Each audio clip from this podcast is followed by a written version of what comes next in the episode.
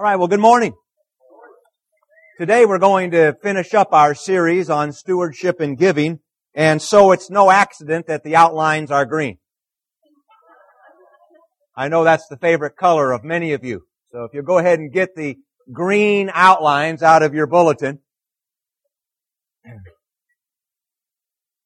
One of the most misunderstood passages in the Bible is Luke 6:38. It says this: Give and it will be given to you, for with the measure you use, it will be measured back to you. For a long time, I wanted to believe that verse, but it seemed too good to be true. And so I kept asking myself, exactly how does God give back to me? Well, we're going to take a look at six benefits of giving or six benefits of being generous. And we're going to see that when God gives back to us, it is not limited to money.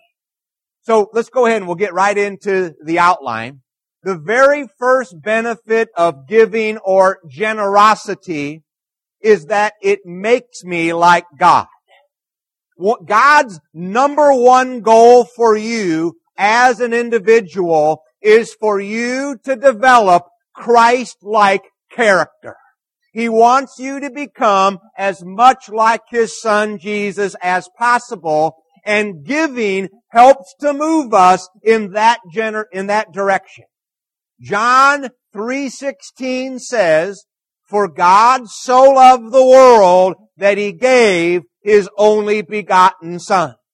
And so the key point is this, you can give without loving, but you cannot love without giving.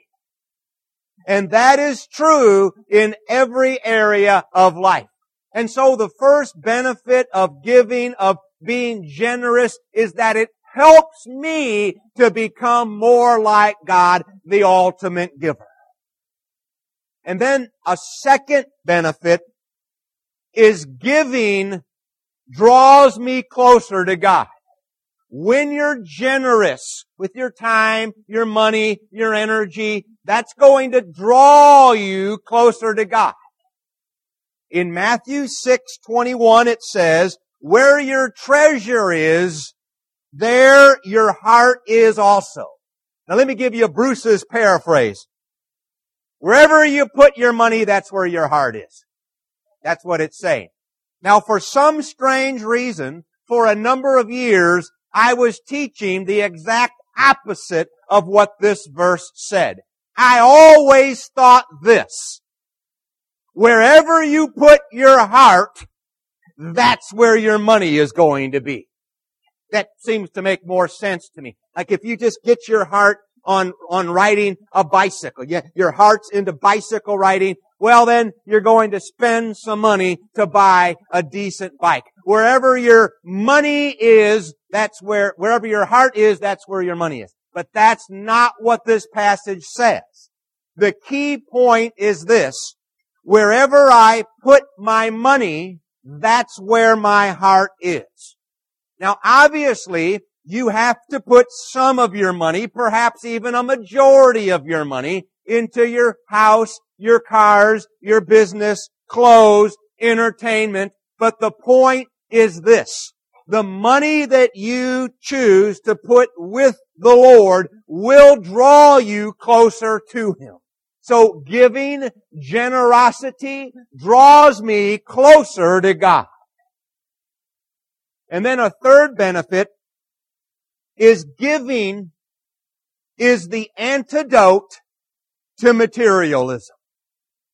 Giving, being generous, is the antidote to materialism. We live in a very materialistic culture and advertisers are not even subtle about it. They just come right out and tell us that we can buy happiness. Buy our product and you will be happy buy our car and everybody in the neighborhood will be envious of you. So is there an antidote?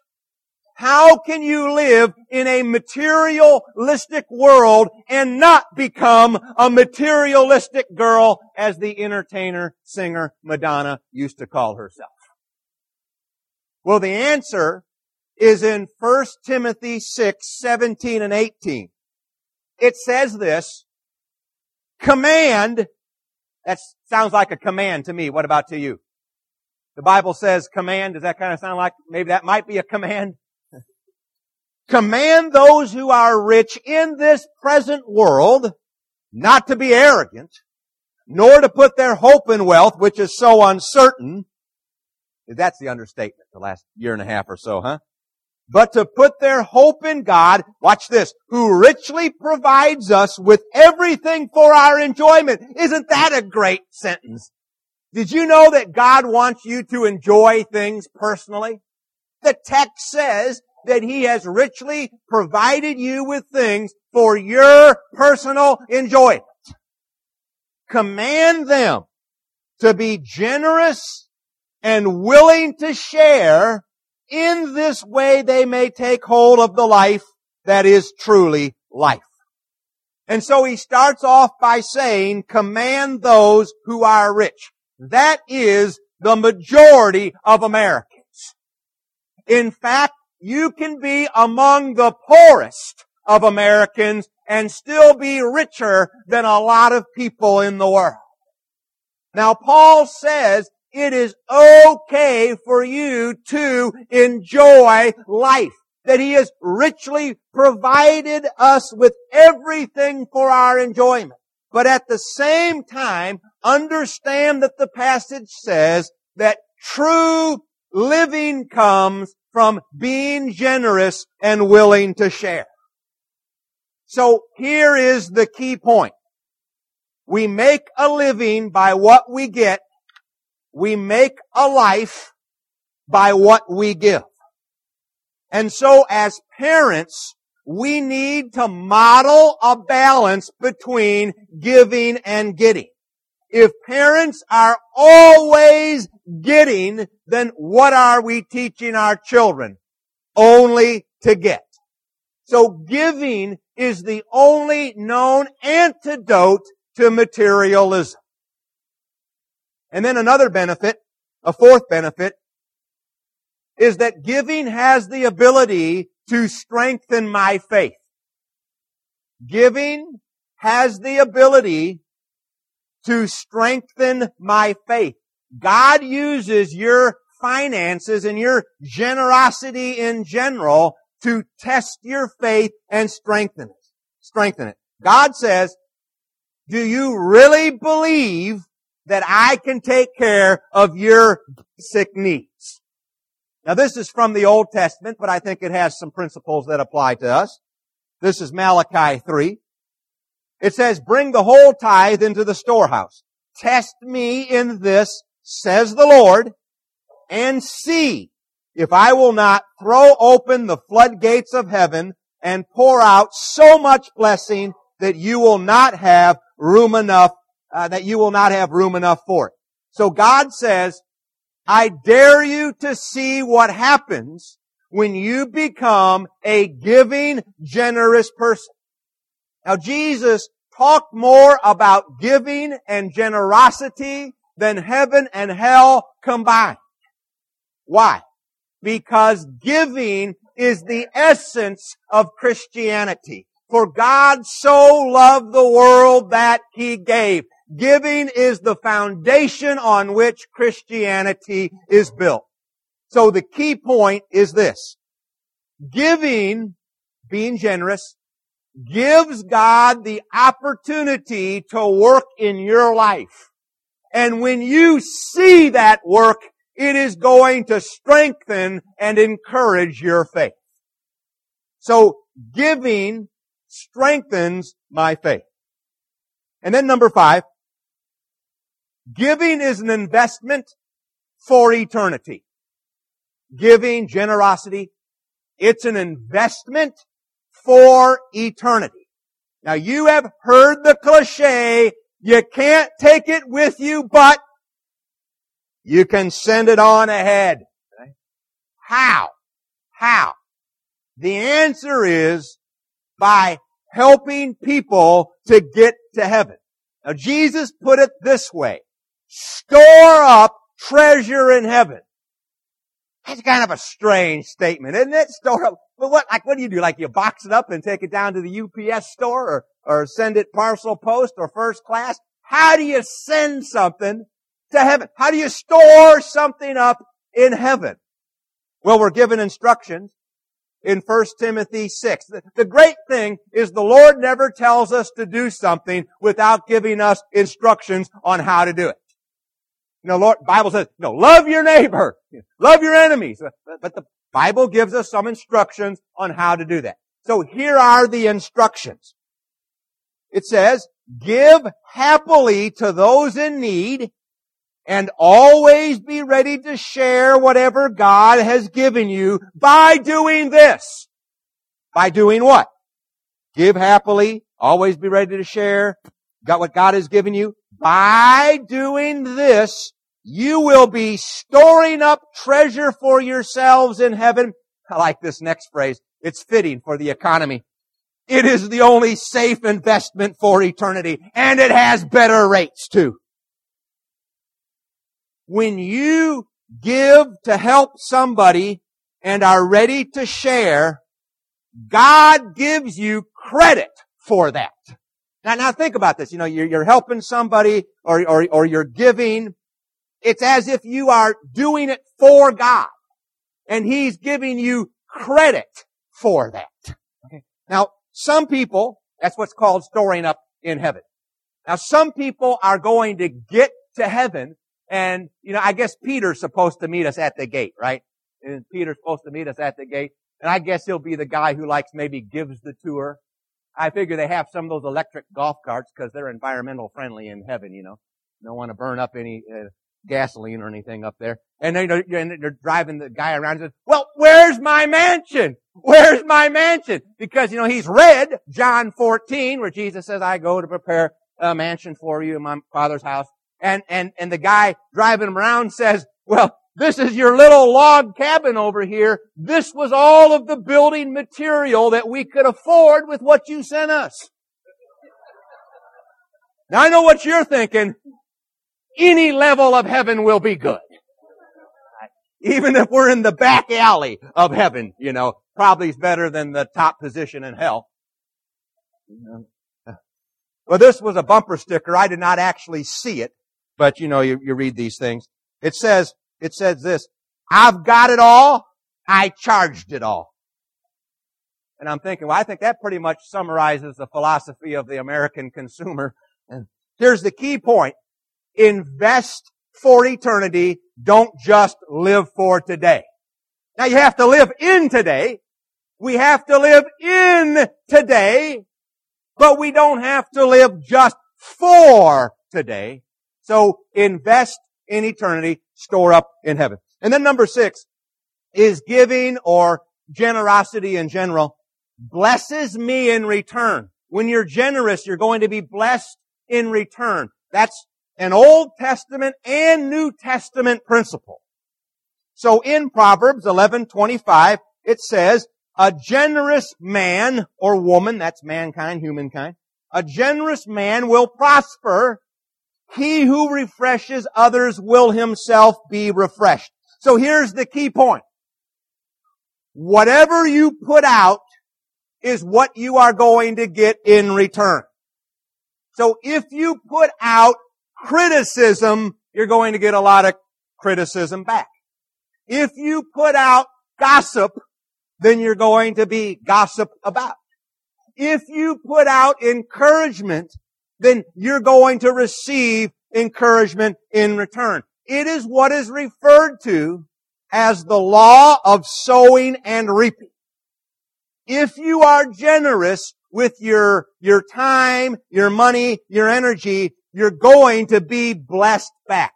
The text says, he who refreshes others will himself be refreshed.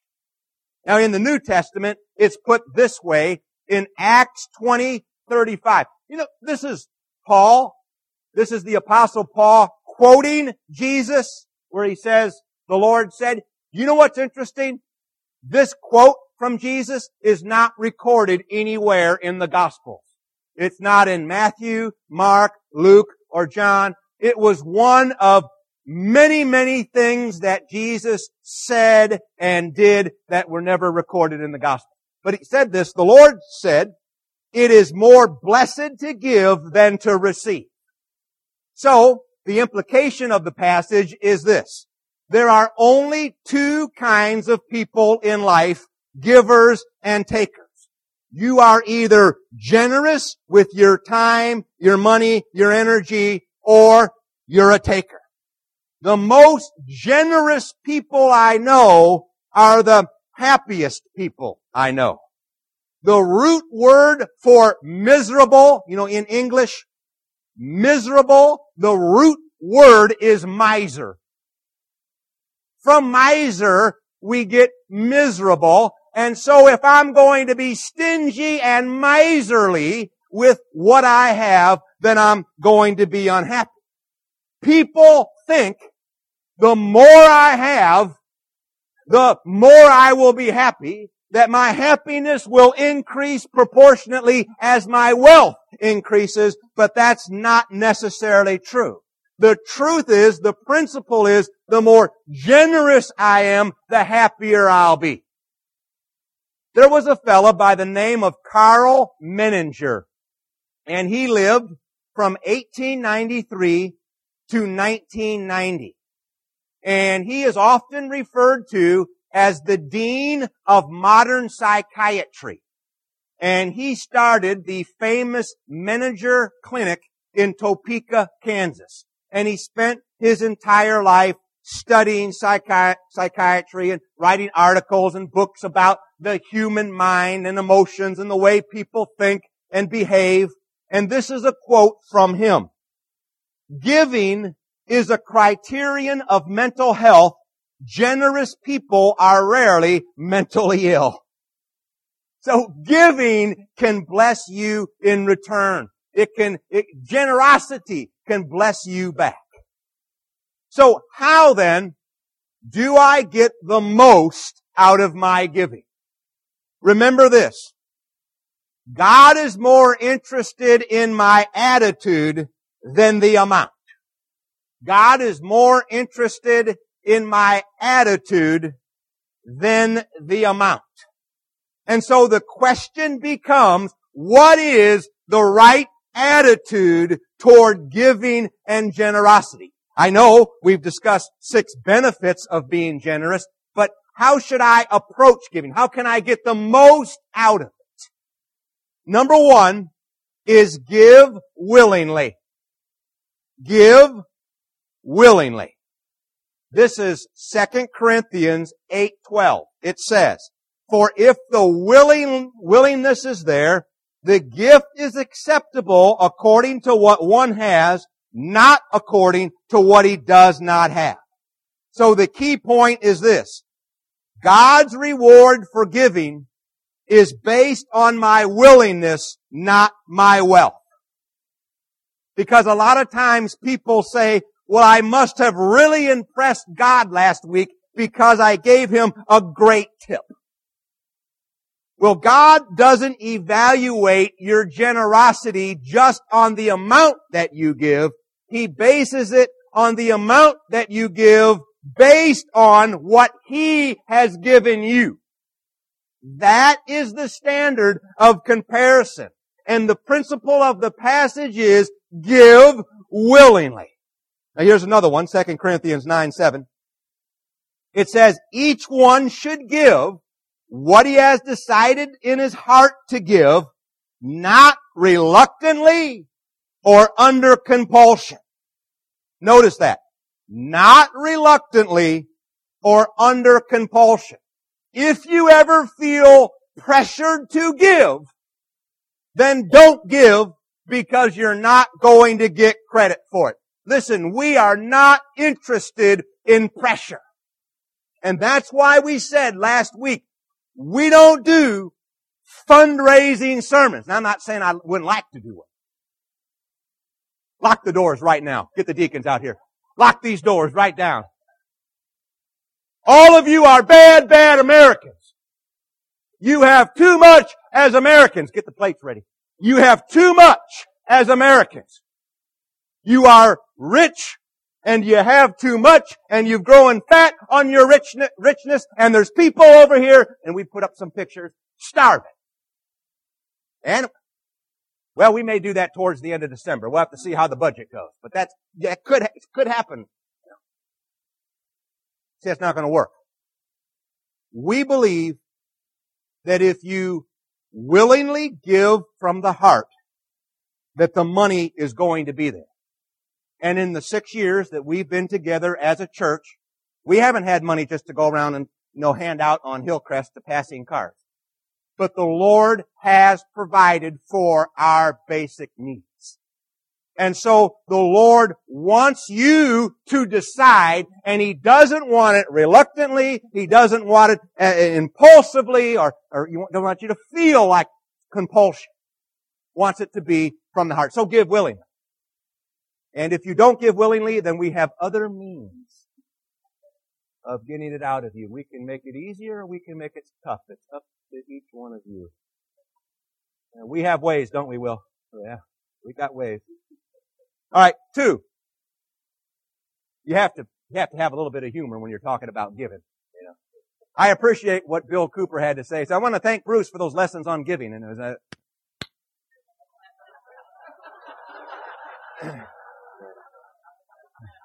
and uh, you know, somebody gets up two weeks ago. I want to thank him on that lesson on uh, on, uh, you know, how to have a good marriage. Oh, yeah, yeah, woo, woo marriage. Yeah, giving. Oh. Yeah, kind of, that's good. That's all right, you know. You know. And so there was this guy, and he was, he was driving his brand new BMW. Top of the line BMW. I don't know how much that could be. 50, 60, 70,000 dollars. And so, you know, he decides to take it out on this mountain road.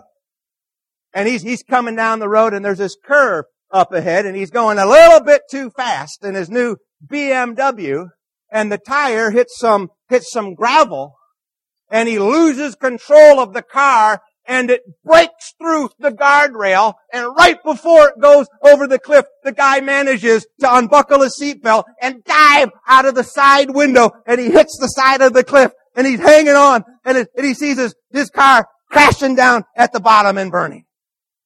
And so he crawls up the side of the cliff to the main road. Well, there's this, this truck driver and, and he's, he's coming around the corner and, and he, and he slows down to help this guy. And he gets out of the truck and there's this guy going on, ah, my BMW! Oh, I've lost my BMW! Oh, my BMW! And the guy takes him and, and he's trying to calm this guy down. And he notices that his left arm is missing. And he says to the guy, man, he says, you, you should be so thankful that you are alive and that the only thing that you've lost is your left arm. And he looks down, he says, oh, not my Rolex too. Not my Rolex too. So they kind of, he was a little bit wrapped up in material things. And so give willingly. And then two is give thankfully. Give thankfully. This is Psalm 116, 12. It says, How can I repay the Lord for all of His goodness to me? If God never does one more thing for me, He has done enough that I ought to be willing to give out of just gratitude for the past. Did you choose to be born in America? Of course, that's a rhetorical question. We all know the answer is no. Nobody chooses where they're going to be born. Have you ever thought about the fact that you could have just as easily been born in the middle of Ethiopia during a famine? That you could have been born in Bosnia during the ethnic cleansing of the early 1990s? And so, with privilege comes responsibility. So every time you give, every time you're generous, you're saying to God, even if you never do one single thing for me in the future, I am giving this to you. I am being generous because I realize that you, the Lord, have helped me to earn it. Someone says, yeah, but I built my business using my own intellect, my own, my own smarts. But who gave you your intellect? Who gave you your smarts? Yeah, but I did it with my own hands. Yeah, but who gave you your hands? The key point is this. God wants us to see every good thing as a gift from Him. So, in James 1-5 it says, God gives generously to all without finding fault. So give thankfully. And then three is give joyfully. Joyfully. In fact, uh, Bill had a screen up here when he was saying the comments during the giving. It said the, uh, the joy of giving or the joy in giving. This is 2 Corinthians 9, 7. God loves a cheerful giver. Now I saw this on a church sign. God loveth a cheerful giver, but he also receiveth from a grouch. Well, I'm not exactly sure about the Lord. I do know we will take your check at Port City, even if you're a little bit grouchy. I mean, that's not going to be a problem from our end. The word cheerful in the, in the original language, it is the word from which we get hilarious in the English. Hilarious. And in New Testament times, they had a very upbeat attitude about giving and the offering. In today's society, it's often the low point of the service. Now when you don't feel cheerful about giving, remind yourself of these six benefits that we have talked about. So give willingly, give joyfully, give thankfully. Number four is give weekly. And that's, that's not spelled W-E-A. K-L-Y. That's W-E-E-K-L-Y. It says this, on every Lord's Day, this is, I like the Living Bible. That's why I chose the Living paraphrase on this. On every Lord's Day, that's Sunday, the day the Lord rose from the dead. On every Lord's Day, each of you should put aside something from what you have, have earned during the week, and use it for this offering. The amount depends on how much the Lord has helped you earn. So why give weekly? Because it is a weekly reminder of how much the Lord loves us and the need that we have to put Him first place in our lives. Now notice the phrase, it says, put aside. That involves planning. It is not something that is impulsive. How much should you give? It says it depends. I like this. This is the New Testament principle. The amount depends on how much the Lord has helped you earn. So you should give based on what you make. If you don't believe the Lord helped you earn, earn anything last week, then don't give anything this week. So it is a reminder. And then six, five, how about five? Give expectantly. That is, give with expecting something back. Give expectantly. Now here's the principle in 2 Corinthians 9, 6. Remember this. Whoever sows sparingly will also reap sparingly. And whoever sows generously will also reap generously. That is the law that every farmer lives by. It is a biological, agricultural law. A farmer doesn't go out and sow one acre and then anticipate harvesting five acres in the fall. Whatever is sown is going to be reaped. So here is the key point. Here's the application. Plant the seed and God will provide for your need. Now people say, as soon as God gives me some money, then I'll start giving. God says that doesn't require any faith. You give first you prime the pump. The passage in Luke 6:38 that we started off with says, "Give and it will be given to you." It does not say, the Lord doesn't say, "I will give to you, then you give to me." It says, "You take the initiative. You give first and then I will give back to you." Now another law of farming is you always reap more than what you sow. A farmer plants thousands of kernels of corn and each kernel becomes an ear of corn with hundreds of kernels on it. That is the law of harvest.